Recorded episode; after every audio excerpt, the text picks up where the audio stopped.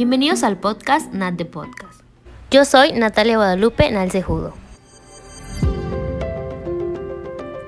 El día de hoy es un día especial en el podcast, ya que estaremos abordando un tema de suma importancia. Ese es el tema de las habilidades socioemocionales, lo que lo pone aún más interesante, ya que el día de hoy nos acompaña la psicóloga Lourdes Gabriela Cejudo Pod. Sin más que decir, vamos a comenzar. Para empezar, tenemos que entender qué son las habilidades socioemocionales. Las habilidades socioemocionales son un punto importante para nosotros, ya que son herramientas que nos permiten regular, entender nuestras propias emociones. Psicóloga, desde el punto de vista psicológico, ¿qué nos puede decir acerca de este tema? En primer lugar, me da mucho gusto, obviamente, que se le dé la importancia debida a estos temas y que podamos lograr transmitir esta información a más personas. Las habilidades emocionales no solo regulan nuestras emociones, sino que forman parte fundamental de nuestra vida, pues nos permiten establecer relaciones positivas y de manera personal nos ayudan a crear nuestra propia identidad, que eso es algo muy importante, influyendo en nuestros pensamientos, en nuestras acciones, emociones y decisiones de acuerdo a nuestra propia experiencia. Por ejemplo, con la empatía, el autocontrol, la asertividad, el autoconocimiento y así sucesivamente.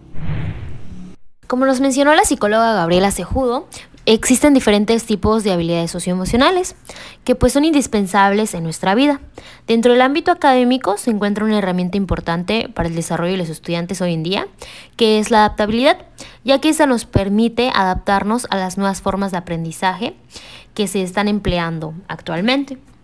Este, la ausencia de esta habilidad puede llegar a dificultar eh, los diferentes métodos educativos que se manejan. Por ende, es importante reforzar y desarrollar la adaptabilidad.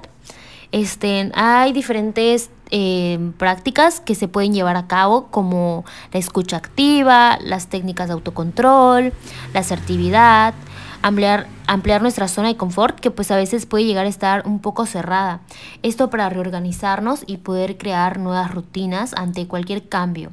De igual forma, el ponernos objetivos nos hace tener una perspectiva más positiva de las cosas. Psicóloga, ¿usted qué piensa acerca de estos métodos de reforzamiento?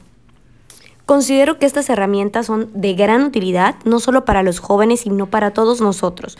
Nos permiten tener una visión más clara de la realidad y solucionar cualquier situación lo mejor posible, eso sí. En el caso de los estudiantes, es importante que todos estos métodos se enseñen y se refuercen, no solo a nivel preparatoria, sino también a nivel preescolar, pues se asocian a mejores niveles de logro académico, empleo y menores probabilidades de incurrir en conductas de riesgo. Además, pues incrementa el nivel de satisfacción personal, autoestima y autoconocimiento. Por eso son tan importantes, porque las habilidades emocionales son necesarias para aprender. Así que mientras más practiquemos, mayores cambios veremos en nosotros.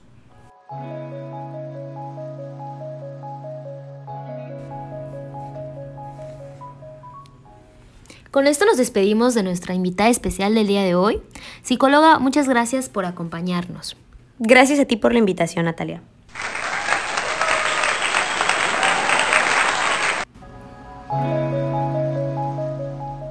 Como ya mencionamos, las habilidades socioemocionales son de gran importancia, visto que nos ayudan a llevar una salud emocional más óptima en nuestra vida y en el ámbito académico. Tristemente, con esto concluiremos la transmisión del día de hoy. Muchas gracias a todos los que nos acompañaron. Recuerden que se llevan un conocimiento para poner en práctica. Lindo día, nos vemos pronto.